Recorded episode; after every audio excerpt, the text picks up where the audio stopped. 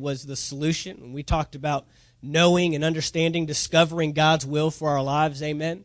But I want to kind of hit on a subject that I've kind of been looking at for a while. And when I started going into this subject, I was thinking one thing, which usually happens. I have an idea of what I'm going to say, and then God says, nope, you're going to say this. And I really began to look at this subject, really began to identify things that, man, this is awesome. This is what we need to hear. And I want to, over the next 4 or 5 weeks of this month, I want to discover what the Bible has to say about the relationships we keep. And so I've got a new series. We're going to be talking about Why Don't You Like Me? Because we live in a world where people live and are moved based upon liking something. Everyone recognize this thumb over here? Yeah, we all recognize that. It's a social icon. It's an international icon now. And when you see that icon, it makes you feel they liked my stuff or they like me. You know, I know the church has a Facebook page, and I get the emails every now and it says, so-and-so likes Anchor Faith Valdosta, Georgia. Awesome, great. Somebody likes Anchor Faith Church in Valdosta. I'm glad they like us, you know. And so there's this innate desire and innate passion within someone to build a relationship with other people. Nobody wants to be alone.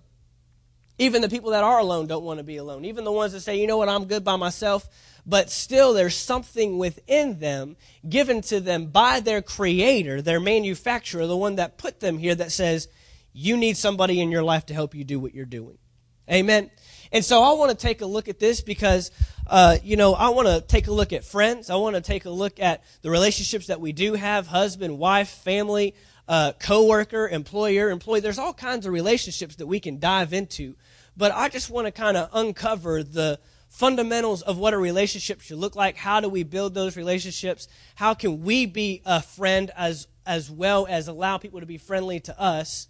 Identifying what kind of friends we want to have, but we got to identify how to be a friend. You know, the saying is, if you want friends, show yourself friendly. And so there's a lot that we can uncover here, and I pray that you get something out of it. I believe God has a lot that he's going to want to disclose to us through this. I want to let you know this. We have all of our messages in an app. If you have an iPhone or iPad or any kind of Android device, there's an app called YouVersion, the YouVersion Bible app. It's the largest, most widely known Bible app that's available.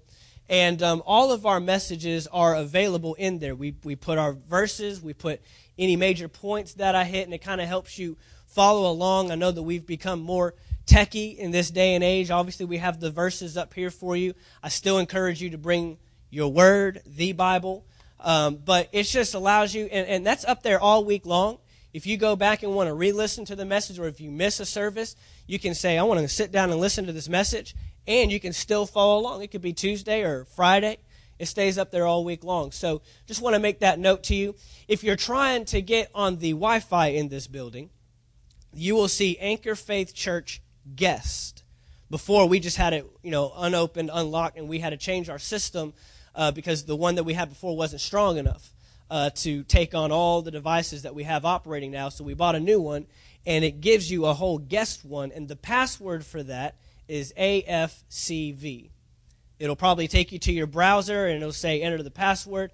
AFCV is the password for that if you want to access that. So utilize that. It's a great tool that we make available to you, and I believe it will bless you. Let's get in the Word. Genesis chapter 1, verse 26.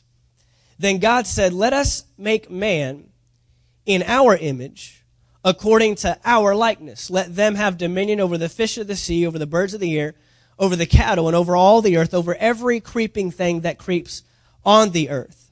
So God created man in his own image. In the image of God, he created him, male and female. He created them. Then God blessed them, and God said to them, be fruitful and multiply, fill the earth and subdue it. Have dominion over the fish of the sea, over the birds of the air, over every living thing that moves on the earth. Go back up to verse 26. It starts out with, then God said. God is singular. There's only one person involved there. Then God said. But then in the very next statement, he immediately goes from singular to plural. Let us make man in our image. God, from the very beginning, has been trying to establish with us that what we need to do, we can't do by ourselves. What we need to accomplish in the earth today, your purpose, your potential in life, is going to be discovered in relation to somebody else. And this is where relationships come from. Even God himself doesn't operate alone. Now we know that when he says, let us, he's speaking of the Trinity. He's speaking of God the Father, God the Son, Jesus, and then his Spirit, the Holy Spirit. He's speaking of all three put together. Let us make man. Now look at this. In our image. In our likeness. So if God can't accomplish his purpose without somebody else, neither can we. Neither can we. And so from the very beginning, he has gone from singular to plural. He has taken this thing from, I'm in this thing all by myself, I'm doing everything on my own, to now look who is here supporting me. And God had to have the Son, Jesus, help in the process. And today he is using his Spirit, the Holy Spirit in the earth, to help us, to help him accomplish his overall purpose. So we see the innate intent from God to take this thing from doing it by yourself to doing it with someone else. So we've got to understand that relationships are crucial in our lives. Genesis chapter 2, verse 20. Now, we know that in that verse it says that he created them, male and female. He created more than one. What God wanted to do in the earth today, he wasn't giving that responsibility to just one person.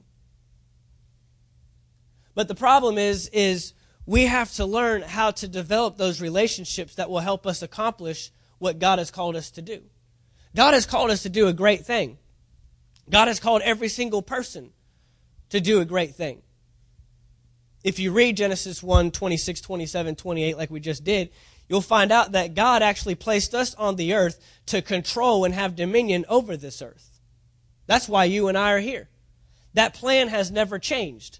Even though man sinned, even though man failed to remain in obedience to God, God put a plan in place not to get you to heaven, but to help you to fulfill the ultimate plan that he said, have control, have dominion on the earth. Now, will you go to heaven? Absolutely. We know that if we confess Jesus as our Lord and Savior, we now have access to heaven. Our name is written in the Lamb's Book of Life. I was looking at something this past weekend on Instagram. And a drummer in a Christian band that I know, he put a picture of a beer. He was in Ireland, and he had a picture of a beer. Well, we know in the Christian society, in the Christian world, that brings up quite a debate. You got the ones that are thinking, man, I can't believe that he would do that. This is a Christian icon. This is someone that people look up to. This is an example. And he's posting pictures of beer. And then you get other people that are commenting, I mean, this thing just went on down. And then other ones saying, you're not going to go to hell if you drink one beer. Oh, I didn't realize that we were here just to figure out how to stay out of hell. That's your only goal in life is, I just don't want to go to hell.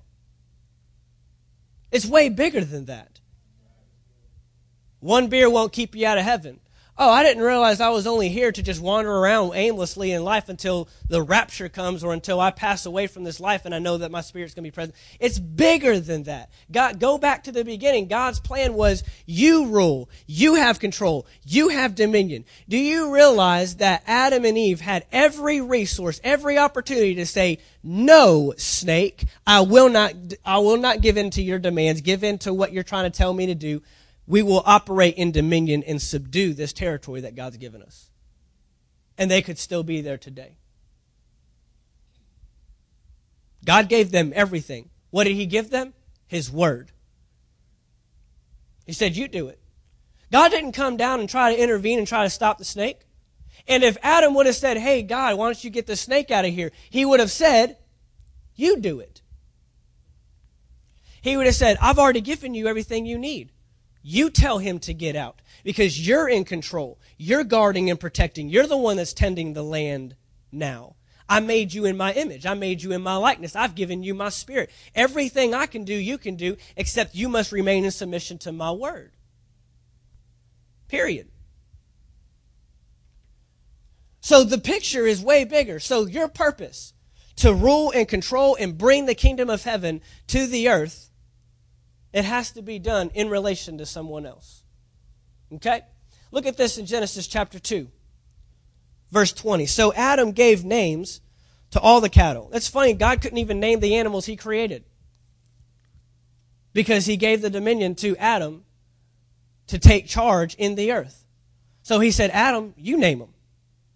So Adam gave names to all the cattle, all the birds of the air, and every beast of the field. But for Adam, there was not found a helper comparable to him. A helper. Right there, this word helper indicates to us that what God put Adam in the earth to do, he could not do it by himself. He needed a helper. Relationships, the relationships that we keep, the relationships that we build, the relationships that we have, they are designed to enhance your purpose in the kingdom of God. That is the ultimate reason for a relationship. Oh, I thought I was supposed to marry that person because I love them. Thank God that you love them, but that is now your helper to help you fulfill your purpose in the kingdom. Oh, I thought we were friends just because, we've been together since kindergarten. This has been my buddy. This has been my pal. We grew up together. We lived next door to each other. So we're just friends. No, this person has been placed in your life to help you enhance your purpose in the kingdom of God. That's why we have relationships. So here's the problem. Sadly, sometimes we take on relationships that hinder our purpose in the kingdom of God. Well, this really begins to define some things. This really begins to help us take a look at the relationships that we have, and are they helping us or hindering us? Are they helping us or hurting us? The people that we're in relation with, the people that we call friends. And today, the word friend has even been diluted, because if they're one of the 3,456 people that are friends with you on Facebook, then we're friends. Well, I haven't seen them since I was 12. But we're friends. But I want to help define relationships, because when we can properly define a relationship, then we can properly define who we ought to be in relation with. Who should I be connected with that's going to help me enhance my purpose in the kingdom, and who can I help enhance their purpose in the kingdom? Because the relationship goes both ways. See, now that helps me understand, okay, how can I be a true friend to this person? Do I need to tell them what they want to hear or what they need to hear? If I'm not helping, I'm hurting. If I'm not helping enhance your purpose in the kingdom, then I'm hurting you and keeping you. And I ought to just go ahead and tell you what I'm thinking rather than tell you what I think that you want to hear, and help you advance God's kingdom in the earth. Let's keep going. Verse 21, and the Lord God caused a deep sleep to fall on Adam, and he slept, and he took one of his ribs, and he closed up the flesh in its place. Then the rib which the Lord God had taken from man, he made into a woman, and he brought her to the man. And Adam said, this is now bone of my bones, flesh of my flesh. She shall be called woman, because she was taken out of man. Now look at verse 24. Therefore, a man shall leave his father and mother and be joined to his wife, and they shall become one flesh. Now this takes us back to Genesis chapter 1, verse 26. God,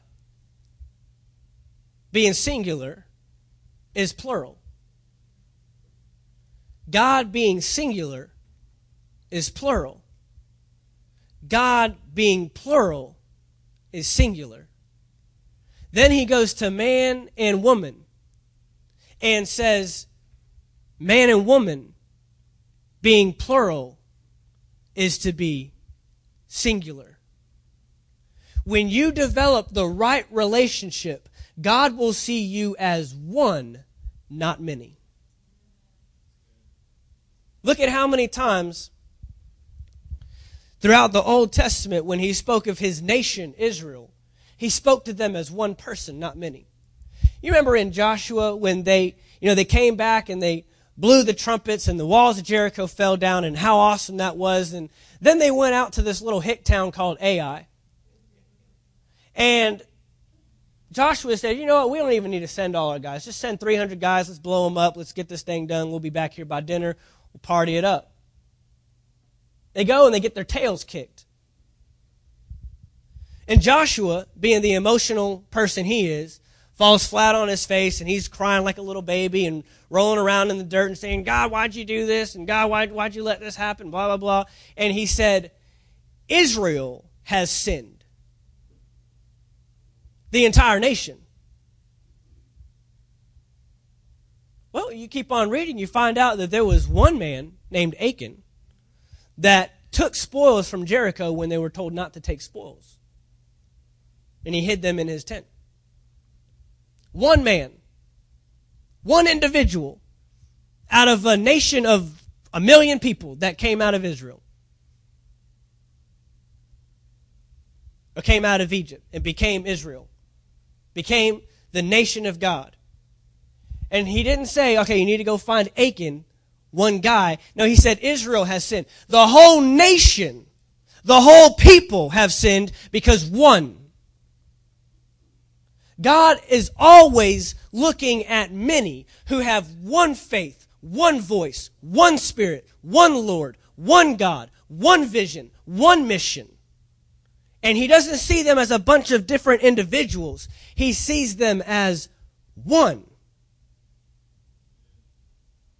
And if he can look at a whole nation of people and one person sinned and he says the whole nation has sinned, well, man, that really tightens things up. That really makes you want to think about who I'm in relation with. That makes me want to think about who are the people I'm connected with. Because not only am I just in a relationship, not only are they just my buddy or my pal, but now I am one with them. He's not just talking about a husband and wife, although these details definitely carry down. But there is a structure for a relationship overall. If you work a job, you realize you're one with the people that you work with. You have the same vision and the same mindset, because everyone that works there, to have proper relation, they have to have the same vision mindset of the company, the corporation, the organization, whatever it is. That's why at this church we enhance and we try to show the value of the relationships that you have and being in unity. God does not want dissension and division in his church. Because division means two visions. No, he wants a body.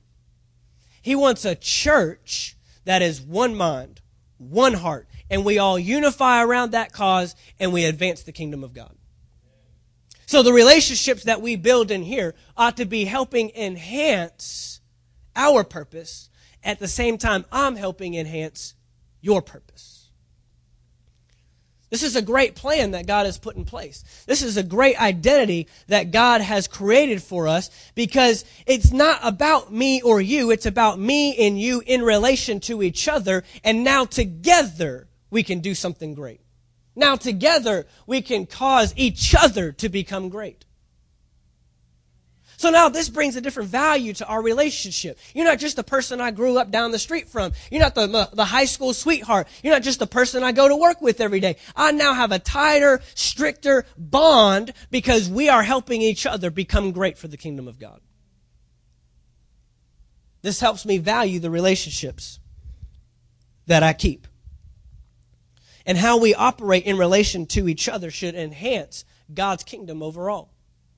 God's kingdom should look awesome to people because of our relationships. When they see how we treat each other, when they see how we help each other, when we see how we go out of our way for someone, go the extra mile, take the shirt off our back, and get in connection and relation to someone, that enhances God's kingdom overall.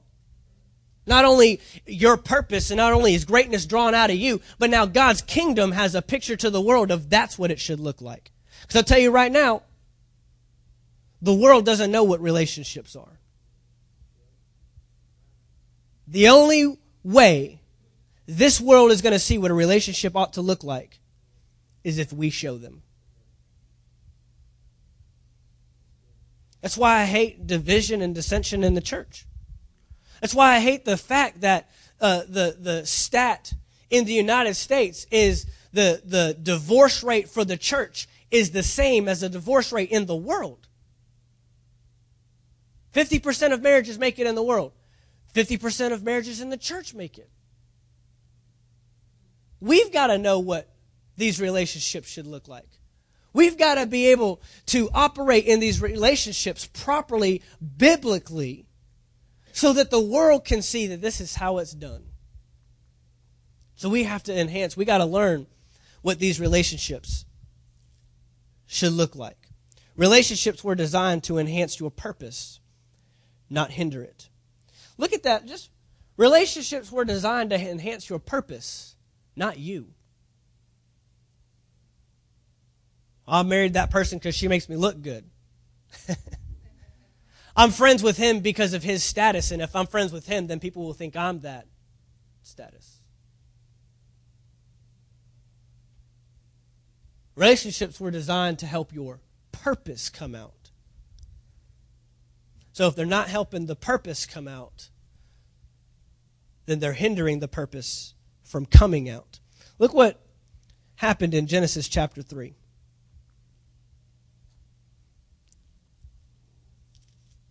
Genesis chapter 3,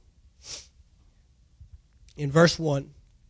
Now the serpent was more cunning than any beast of the field which the Lord God had made. And he said to the woman, has God indeed said, you shall not eat of every tree of the garden? Now stop right there. Watch this. The devil knows that a right relationship will damage his kingdom. The enemy knows this. Why do you think there's such an attack on the relationships we have today? Why do you think that all your life he's been trying to get you around the wrong people? It doesn't matter where you grew up. It doesn't matter what school you went to. It doesn't matter, the girls you dated. None of that matters. For your entire life, the enemy's been trying to get you around the wrong people. He's been trying to get you around the people that are going to hinder your purpose rather than help fulfill it. He's been trying to get you around the people to try to get you to try drugs and drink alcohol and go to the clubs, go to the bars, go do this and go do that. He's been trying all your life to get you surrounded by people that will keep you from bringing damage to his kingdom. The enemy knows this. That's why marriages look like the way they do today. That's why a lot of churches look like the way they do today. The devil knows if I'm going to work, I've got to work from the inside out. If I can tear up the relationships inside, the thing will fall apart on the outside. So marriages, they're not falling apart because of things that show up on the outside. Falling apart because we're arguing over who's doing the laundry and what doing the dishes. You see what I mean? It's the inside stuff. It's the stuff at home that, you know, it's the bickering and it's the grumbling and it's the complaining, and then it's the looking at something that looks better on the outside than what we have right now. And so these things are falling apart. Look at companies and organizations. Got chairmen and board of directors that don't agree, and so the company crumbles because of things that are happening inside the boardroom. The enemy knows if I attack the relationship, if I can break the relationship, he's going to be separated, he's going to be outside all by himself, and now he's an easy target. Not only that, but then he tries to get you around a group of people that will help him tear down your purpose. Get around the people that will keep you from doing the right things. Get around the people that will, they're not going to encourage you to do the right thing. They're not going to encourage you, you know what, you need to go home and pray with your wife. No, they're going to say, man, you should go find yourself someone else. He's trying to get that person around you. The enemy knows. So right here in verse 1, Genesis chapter 3, verse 1, and the serpent was more cunning than any beast of the field which the Lord God had made. And he said to the woman, has God? The greatest relationship you will ever have in your life is between you and your Creator. There's no marriage relationship. There's no friend relationship. There's no relationship that will ever supersede the relationship you are to have with your Father, with your King. And so right here, he's attacking Eve's relationship with God. You ever had a friend come to you, or, you know, someone you thought was a friend, and they come to you and, did you hear about so-and-so? You know, that stuff happens in high school and junior high a lot, maybe even in elementary, and now it's creeping up. You know, we do it to adults now. We do it to each other. And you see two friends that seem really close, and you're like, I want to be that close. I want to be one with them. So I'm going to come in between them and say, have they really?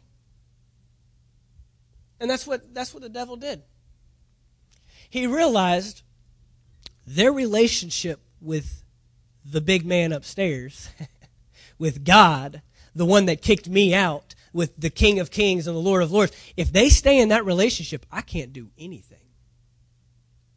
If they stay tight-knit, if they're communicating all the time, if he's coming down and walking in the cool of the day with them, I'm not going to be able to do anything in this earth. I'm not going to have any access. I'm not going to have any dominion. I'm not going to be able to tell them what I want them to do. So he comes in between the relationship. In essence, he goes to Eve and he goes, that God, your Creator, your King, he's a liar. He lied to you. Did he really say that? Because look, if you eat of that tree, he just knows. He doesn't want you to eat of that tree. He knows if you eat it, you'll become just like him. You'll know good and evil just like he does. And he's afraid of you becoming just like him, which is the dumbest thing in the world because he created him in his image, in his likeness anyways. So the devil comes in and he's trying to separate the relationship that hinders him from doing anything. Let's keep going. Verse 2. And the woman said to the serpent, we may eat the fruit of the trees of the garden. Verse 3. But of the fruit of the tree which is in the midst of the garden, God has said, you shall not eat it, nor shall you touch it, lest you die. Now, I wish that verses 2 and 3 read different. Because this is where she messed up. She entertained a conversation with the snake. I wish verse 2 said, then Eve looked at the snake and said, get out of this garden. I'm here to guard and protect it. God has placed me here to have dominion. You don't belong here. That's what I wish it said. But can't change that. But that's where she messed up. She entertained communication. And when you entertain communication, when you entertain the conversation, now it's getting into your mind. And now we're getting to see what led to the downfall. Verse 4. Then the serpent said to the woman, "You will not surely die." Okay, so if God said you will surely die, and the serpent says you will not surely die, somebody's lying, somebody's telling the truth. So Eve contemplates that God is a liar. She's actually thinking in her mind, okay, if I'm not going to die, then God must have been incorrect in telling me that I'm going to die. Let's keep going. For God knows that in the day you eat of it, your eyes will be opened, and you will be like God, knowing good and evil. Verse 6. So when the woman saw that the tree was good for food, that it was pleasant to the eyes, and a tree desirable to make one wise, she took of its fruit and ate. She also gave to her husband with her, and he ate. Watch this. What defines a relationship? If we need to enter into relationships so that we can help enhance someone else's purpose, and they in turn help us enhance and fulfill our purpose, then we need to define what a relationship is. A relationship is defined by what you give your mind to. A relationship is defined by what you think on and who you think in line with.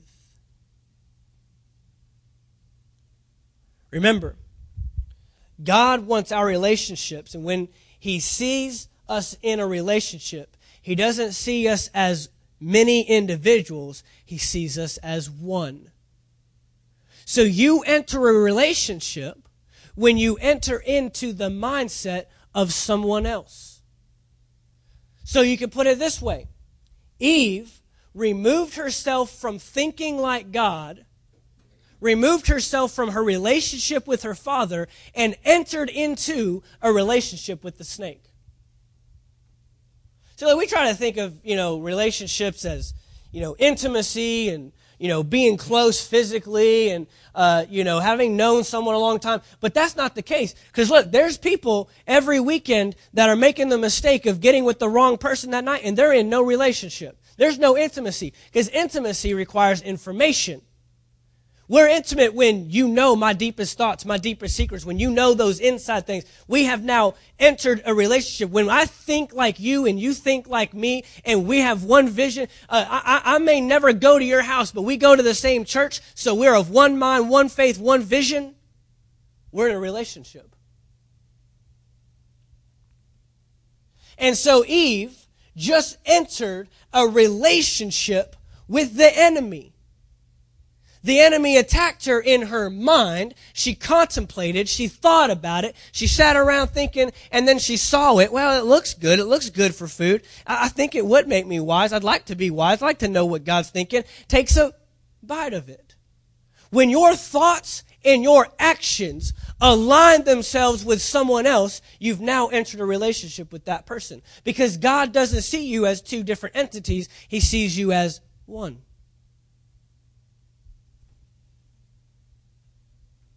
He wanted his nation, Israel, to be one people, serving one God with one heart. And they were his nation because they thought alike, they acted alike.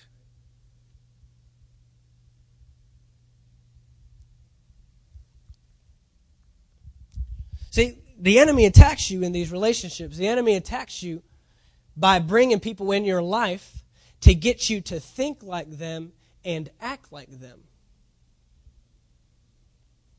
And the second you contemplate what they're thinking, the second you dwell on what they're thinking, and then you begin doing what they're doing, you've now entered a relationship with that person. And since the most important relationship you'll ever keep in your life is the one with your father, he's trying to get people that think differently than your father. He's trying to get people that think differently and that are doing something different than what God wants you to do and think.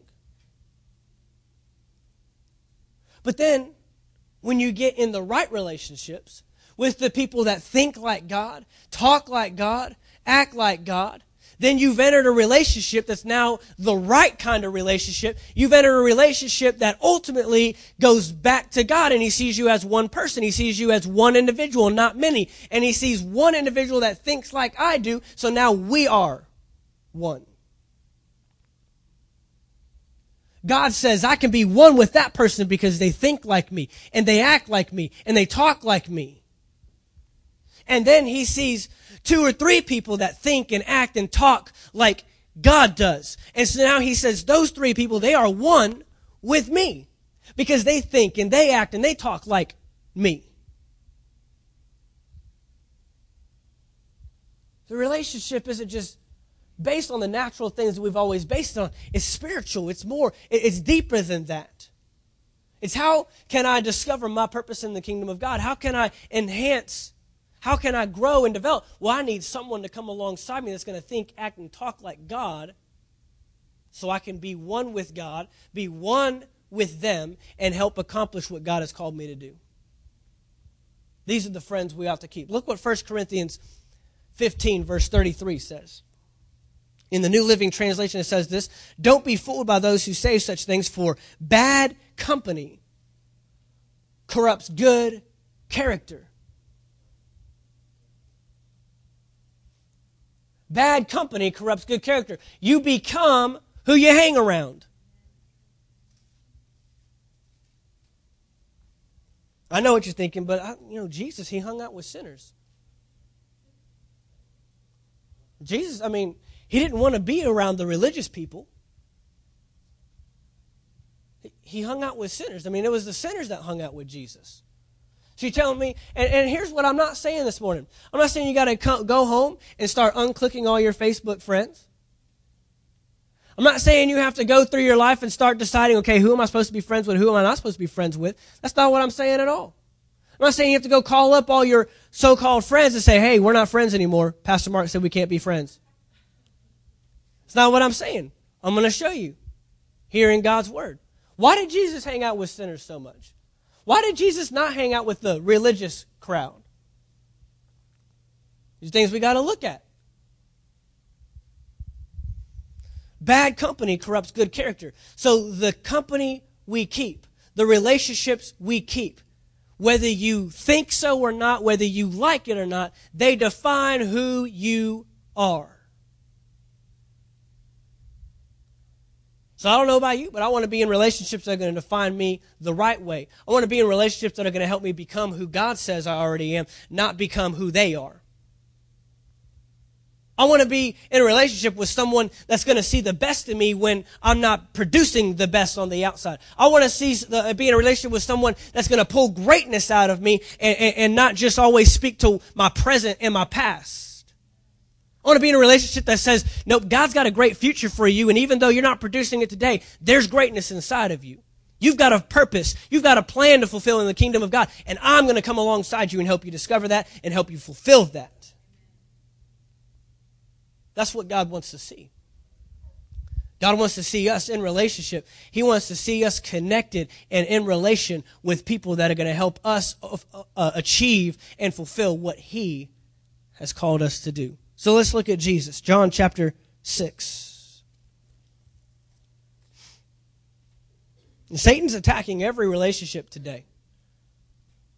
We talked about marriages. He's destroying relationships between fathers and their sons, mothers and their children, brothers and sisters. He's destroying relationships with our coworkers. You go to work and you have to wonder who's talking behind your back today. Relationships between employers and employees. He's after it all, man. Relationships with people you go to church with. But he doesn't attack the relationships with the guys that, are going out to the bar every night and they keep calling you and bugging you about that. He doesn't attack that relationship. He tries to enhance that one. They'll get your phone number and you didn't even give it to them. Right?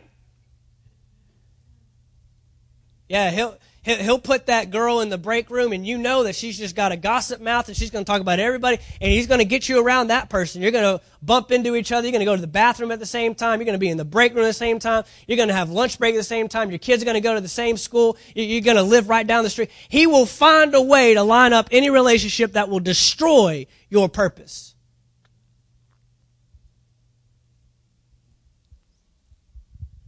But today, what I want to hit on is the only way you're going to enhance relationships this way is if you discover your relationship this way. Why did Adam and Eve fail, but Jesus didn't? Oh, he was the Son of God. I mean, he's perfect. I mean, nobody was ever created like him. He couldn't fail. Read the Bible again. He was tempted on all accounts, yet didn't sin. Now, I don't know about you. If I don't sin on a regular basis, I would definitely sin after being stuck in a wilderness for 40 days and 40 nights with no food. I'd be sinning somewhere in that capacity. Pushed to the limits, man. Still didn't give up. I mean, you take me to a high pinnacle and you show me all the kings of the... Yeah, that's tempting. You're starving, and you can turn a rock into bread. Man, you don't know what I would...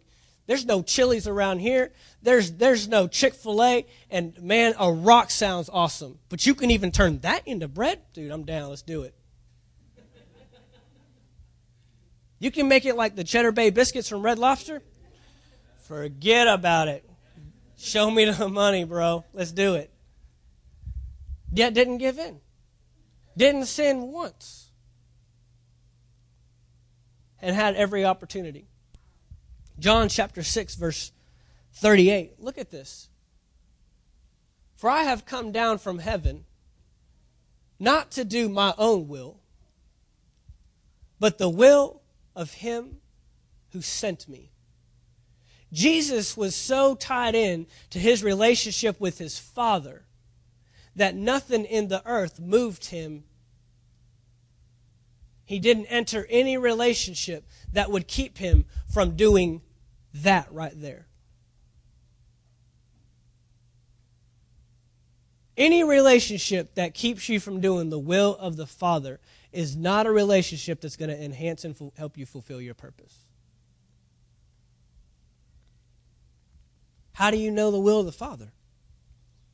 Communicate. We've done it before.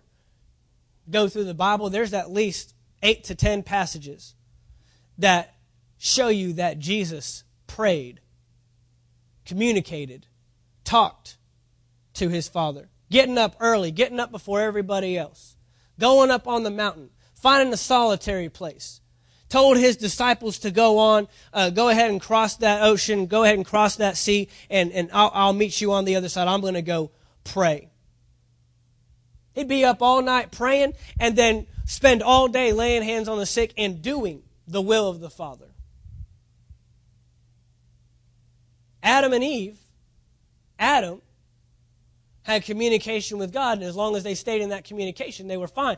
But the second they entertained communication with someone else, the second they got their mind off of what God wanted them to do and got their mind on what someone else wanted to do, they were no longer one with God. They became one with the snake. When you get your mind off of what God is calling you to do and you set your mind on what someone else is wanting you to do, and it conflicts with what God's wanting you to do, you have now removed yourself from a relationship with God, not in the sense that you're no longer his son, no longer his child, because we know what the blood can do.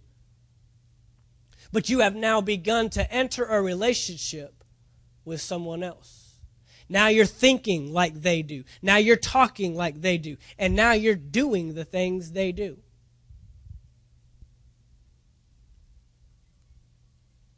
Jesus never let that happen.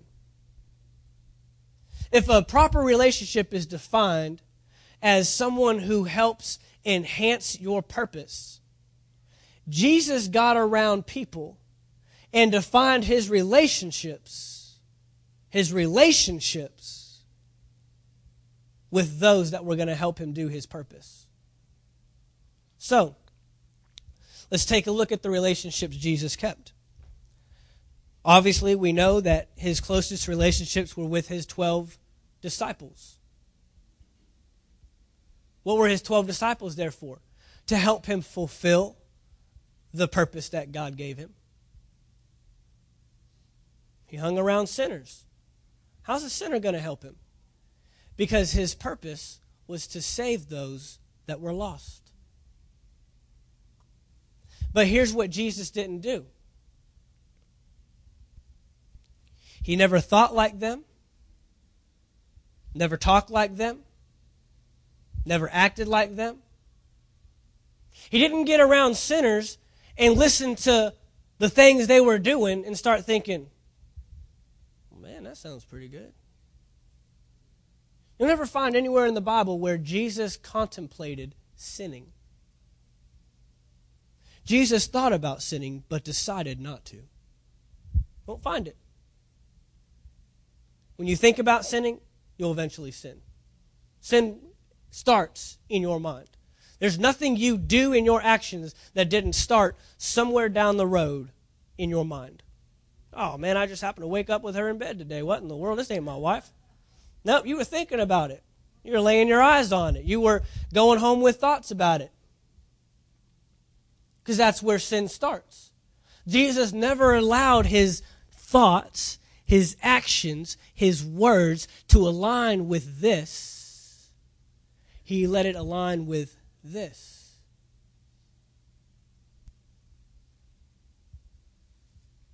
Didn't get around, someone that was drinking and say, hey, man, what's that? That looks pretty good. Let me have some of that. No, his purpose was to pull them out of it. His purpose was to save them from the destruction that thing would bring. That's why he could help people that fornicated. That's why he could help people that were adulterers. He could help people that were sick. And some people just get around sick people and you'd think they were sick too. Man, my back's been bothering. Man, let me tell you about my leg, man.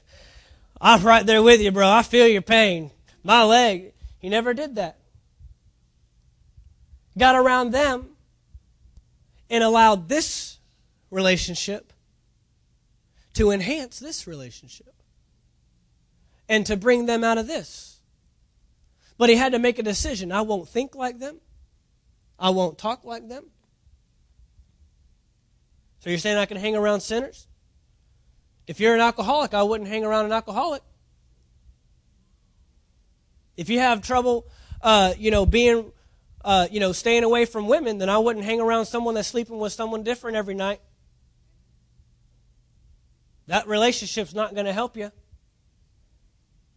I get around someone that's going to encourage you in that. I'd build a relationship. See, that's why you can't do it on your own. That's what I tell people. People try to do it on their own. Try to quit this and try to stop doing that and try to be a different person. Well, who's in your life who's helping you? Who are you calling? Who are you talking to? Who's meeting with you on a weekly basis? Who's encouraging? Who are you being accountable to? Well, nobody. Well, surprise. You're still doing the thing. Get around someone that's going to build you up, because I'll go ahead and let you know, you weren't designed to do it by yourself. Go back to Genesis chapter 1. He has always had a helper. Helper means I can't do it by myself. If I was going to try to pick this thing up right here, I can't do it by myself. And I wouldn't get frustrated and say, man, why can't I do it? I know I'm supposed to be doing it. I would say, nope, I need a helper. Somebody give me assistance. We probably need 3 guys to do it, because this thing ain't going anywhere.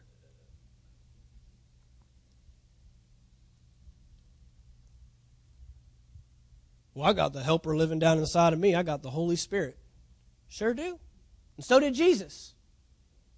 And he still got 12 men behind him that helped him in his purpose.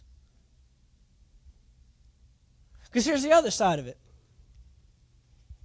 If no one's helping you enhance your purpose, you're not helping anybody enhance their purpose.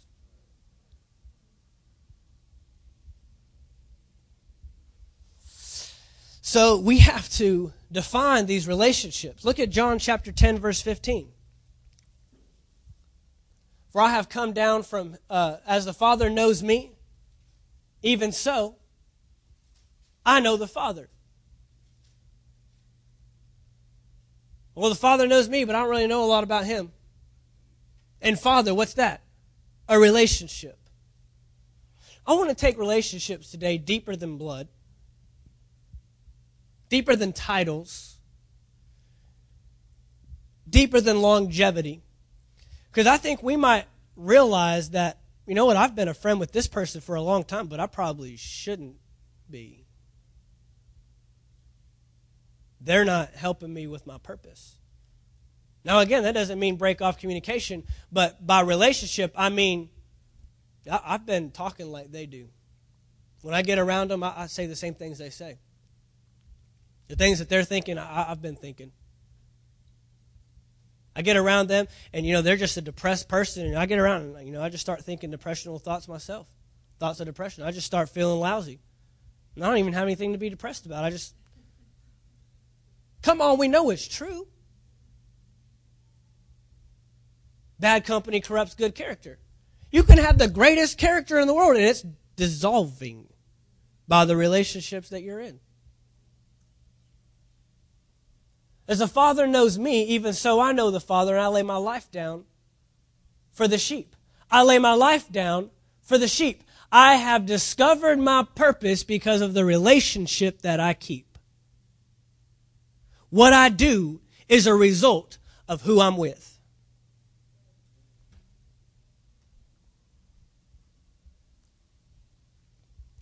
So his company has developed his character. His company has enhanced his purpose, not brought it down. If you ever saw a time where Jesus hung out with the sinner and then began to do what they were doing, we'd have a problem. But he was able to get around them and help them, because that's why I'm here. I lay my life down for the sheep. Look at verse 30. I and my Father are one. Why? Because I think like him. I'm doing what he tells me to do. I talk like him. He's here helping enhance my purpose. And guess what? Might sound silly, but he's helping advance God's purpose. Because God has a purpose to get the kingdom of heaven into the earth, and Jesus did that. Do you know God has a purpose? God's got a purpose. He's not waking up wondering what's going to happen today. He does nothing by accident, which means everything is purposeful and intentional. But he needs you and I to help carry that out. So when you develop your proper relationship with the Father, you're enhancing his purpose just as much as he's enhancing yours. Thought we were just going to talk about Facebook. I want to close with this. Matthew chapter 16. Matthew chapter 16. In this passage, Jesus is about 6 months removed from going to the cross. He has developed a relationship with 12 men over the course of 3 years. Very tight-knit relationship. He's very close with these men. 3 of them, particularly Peter, James, and John, he was even closer with. Very tight relationship. You would call them friends. In fact, after Jesus ascended to heaven in the book of Acts, these men have been identified as have spent time with Jesus. You know why? Because they did what he did. And they talked like him, and they acted like him, and they responded like him. In Acts chapter 4, verse 13 says, they saw these men, knew they were uneducated, and said, these men must have been with Jesus. You'll be known by who you hang out with. That's how these relationships enhance each other or bring each other down. And in Matthew chapter 16, he is about 6 months not only being removed from the earth and going through his purpose and his assignment, but also being removed from the people that are closest to him. At this point, he has endured a lot of persecution. Doesn't have a whole lot of people on his side. Yeah, we had 5,000 people following him at one time. There's a point where he got to that he even looked at his own disciples and said, "You guys going to go too? You guys going too?"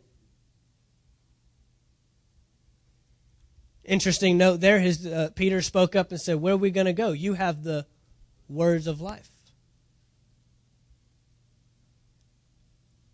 They realized this relationship. Where are we going to go? You're our buddy. Where are you going to go? We've been with you for 3 years. Might as well. No, that wasn't their reason. Their reason was you have the words of life. When you get in the proper relationship, it'll bring a resource to you. Relationship brings resource. When you get in the proper relationship, you'll be able to call them up, and by the time you hang up the phone, you'll have been given life. You get in the right relationship, you'll be able to sit down and talk with them, and you'll receive encouragement, not condemnation. You get in the right relationship, and you will leave that conversation and that communication and that time spent with each other feeling built up, not brought down. You get around people that are just tearing you down and just make you feel horrible, and you know what, it's all right, it's going to be okay, and they don't help build you up and edify you, encourage you in anything. Not the right relationship. His disciples were able to look at him and say, "You have the words of life." So Jesus has a conversation starting here in verse 13. And he says, "Who do people say that I am?" And they say, "Well, some say you're Moses. Some say that you're Elijah. And some other prophet. Who do you say that I am?" And Peter speaks up. Peter being one of the closest ones. Peter speaks up and he says, "You are the Messiah, the Son of God." Well, that hasn't been given to you by natural men. That's been given to you by my Spirit. It's been given to you by the Spirit of God. He's the one who communicated that. He's the one that gave you that. You didn't get that on your own. And he says, "Peter, I'm going to build my church. On this rock I'll build the church. And I'll give to you the keys of the kingdom of heaven. And anything you bind on earth will be bound in heaven. Anything you loose on earth will be loosed in heaven." It's the first time Jesus mentions his church. Mentions his church with authority and power. Not sit back and wait for the rapture.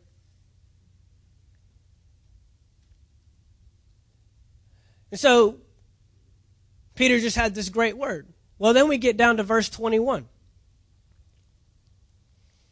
And it says, "From that time, Jesus began to show to his disciples that he must go to Jerusalem and suffer many things from the elders and chief priests and scribes and be killed and be raised the third day." What is that? What's he telling them? My purpose. This is what's getting ready to happen to me. I'm getting ready to fulfill an assignment that helps me achieve my purpose. Now, the right relationships are to help you enhance your purpose. He ought to be having a cheer squad in the back going, "Yeah, Jesus, you got this. You're going to save the world. I can't wait to see you up on that cross." And you're thinking, what kind of friend would do that? That's not a friend. A friend doesn't want to see them go. A friend doesn't want to see them die. A friend doesn't want to see them persecuted and beaten.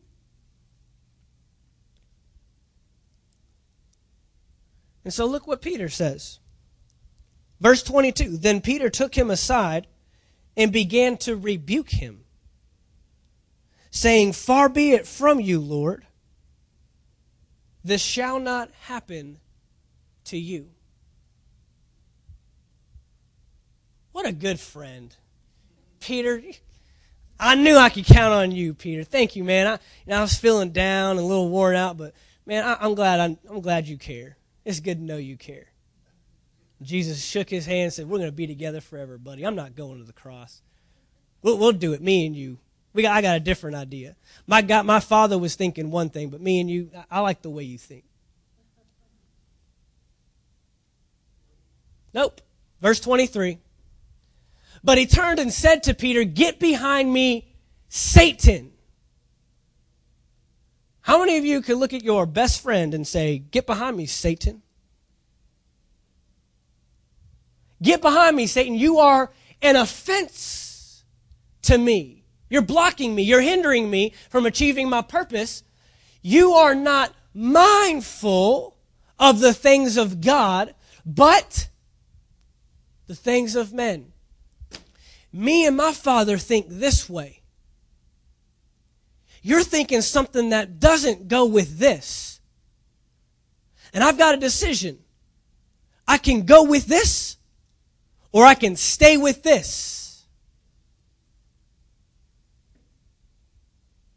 Thank God he wasn't emotionally moved by a friend, a buddy, when everybody else has left him, when everyone else is deserted and everyone else has gone their way, and he's just looking for someone to stay by his side. Thank God he didn't look at Peter and get emotional and wasn't driven by that, but he said, you know what? You are standing in the way of my purpose.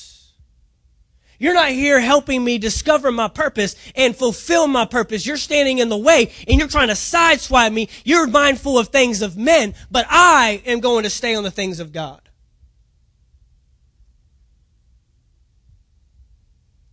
That's the relationship that comes first.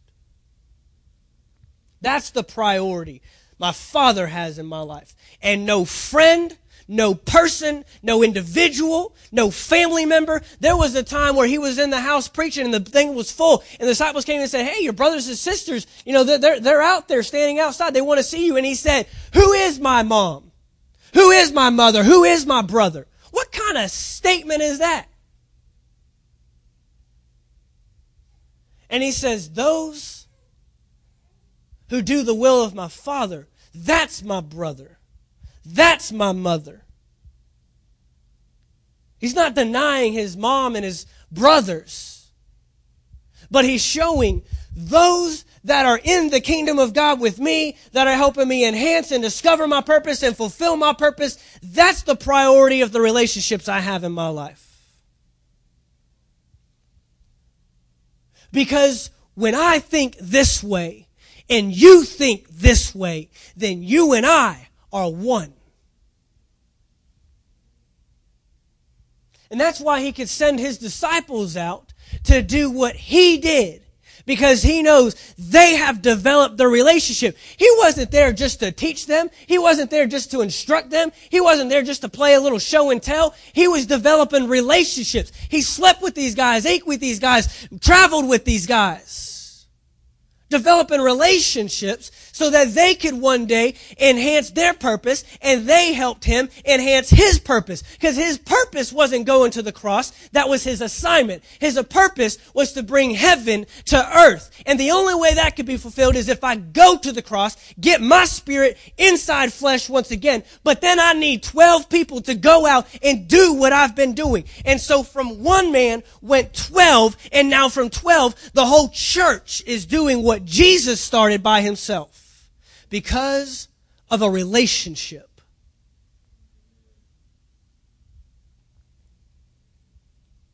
A true friend. A true relationship. Look, I love my parents. But if they ever came against my purpose, it's not a relationship I want to invest in. And we'll talk about investing in relationships, because there are people that are giving themselves to people and they're giving nothing back. And you have to cut that off. That will waste you. That will drain you of your purpose and your identity, and you won't know who you are and what you're supposed to do.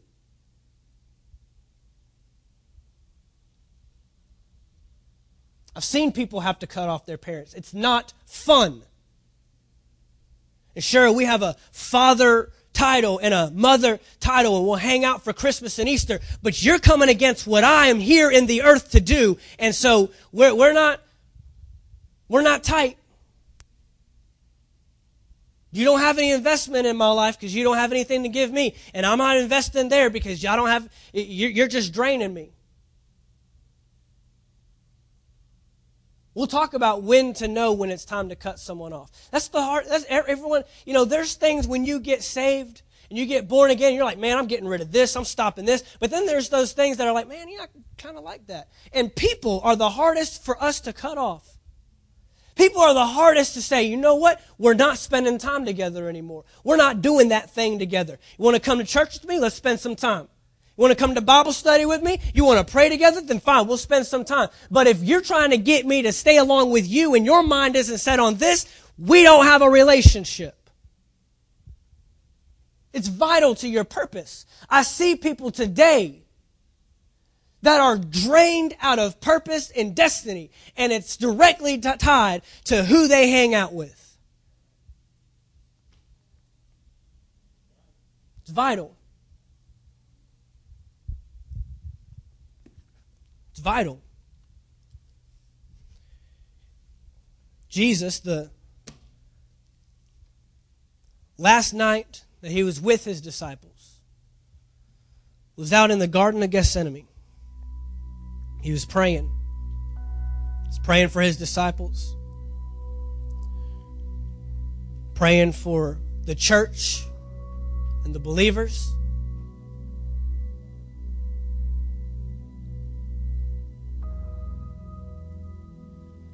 And his friends, his true friends, his disciples, kept falling asleep on him. They were there in the garden with him. And another man shows up that was part of the disciples. A man named Judas. Judas shows up with a bunch of guys that are there to take him away so that he can be killed.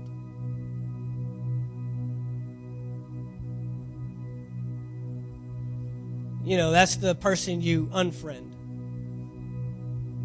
It's the person you don't like that person anymore. We uncheck their box. I don't want to see them on my news feed anymore. They don't need to see my pictures anymore.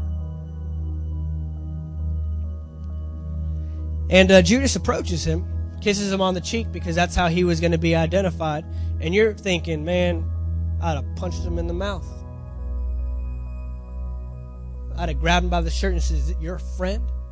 This is how you treat? I've been with you for 3.5 years. I've invested in you. This is what you're going to do to me?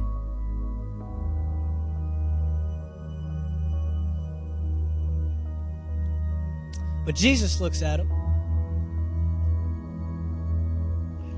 Jesus looks at Judas in his eyes, the betrayer, the one that's leading the men that are going to kill him, looks him in the eyes and says, do what you gotta do, friend.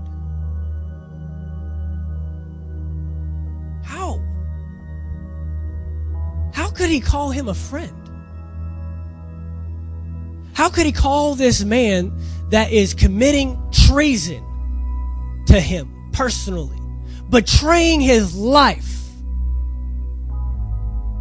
how could he call him a friend? He called him a friend because Judas was leading him down the road to his purpose.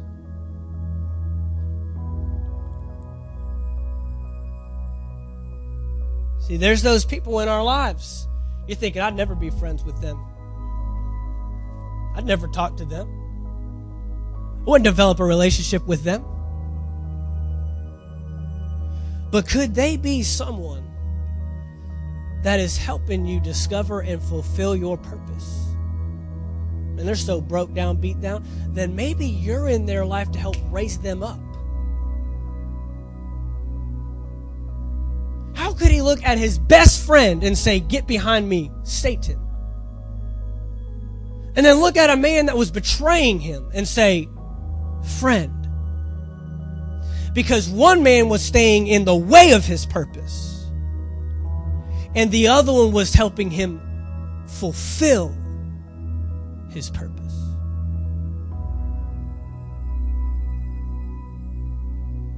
This makes you take a look at the relationships and the individuals that we're around.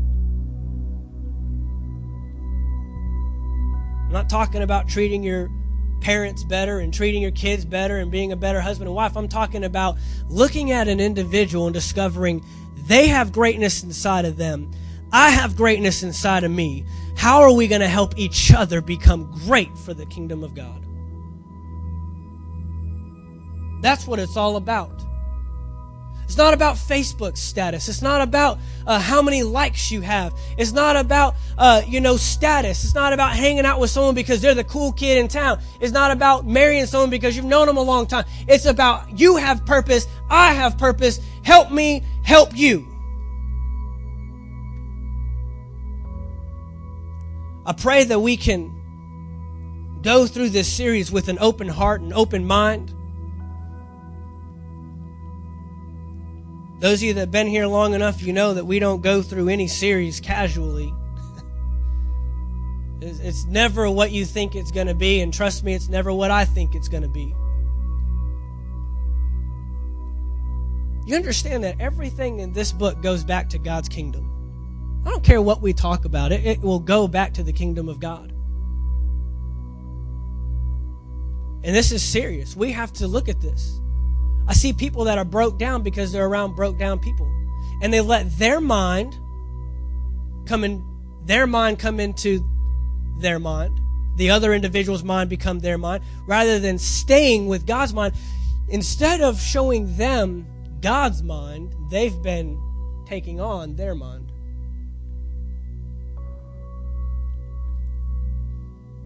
When you learn how to be a friend, when you learn how to choose your friends, when you learn how to determine the right relationships you need to keep and the ones that need to be cut off, it's going to enhance your life. It will enhance your life. It will take you to greater heights. Your walk with God will grow deeper. I didn't put this up there, or I didn't say it yet. But a right relationship, a true relationship, a godly relationship will draw you closer to God, not themselves. A true friend will draw you closer to God, not closer to them. Those are the relationships worth investing in. Well, how can someone that's broke down and hurting? Because you're fulfilling your purpose. They're ultimately helping you get closer to God because you're fulfilling the whole reason why He placed you here in the first place. So instead of letting them hinder you, instead of you becoming them, they become you.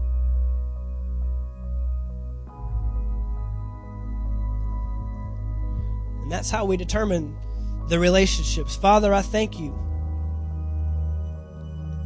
I thank you this morning, Father, that you have given us the greatest relationship of all time, and that's to be one with our Father, one with our Creator, one with the King of Kings and the Lord of Lords. Father, there's no relationship worth investing in more than that.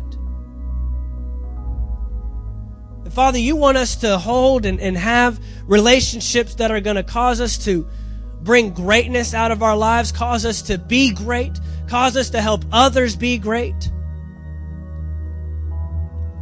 Father, there is nothing more than we want in our lives than to fulfill and discover our purpose. But Father, you have placed people in our lives to help us do that. And in turn, we can help them. So Father, I pray that you guide us. You lead us through your word over these next few weeks to help us understand the relationships that we need to invest in, the relationships we need to keep, the relationships that we need to continue to manage. But Father, also those that, you know what? It's draining us. It's wasting us. We're not able to give them anything else that they haven't heard. They're not listening. They're refusing. Father, I thank you that you give us the strength and the boldness to be able to cut them off, because that's ultimately what's going to save their life. That's ultimately what's going to direct them and guide them. That's ultimately what's going to help them come into the kingdom. Father, we thank you for your word today. We thank you that we have received life. We have received refreshing and restoration from your word today. I pray for every individual here this week that they know that you are with them. Everywhere they go, everything they do, their hand will prosper, whatever they put it to. We thank you, Father, in Jesus' name. Everyone said, amen.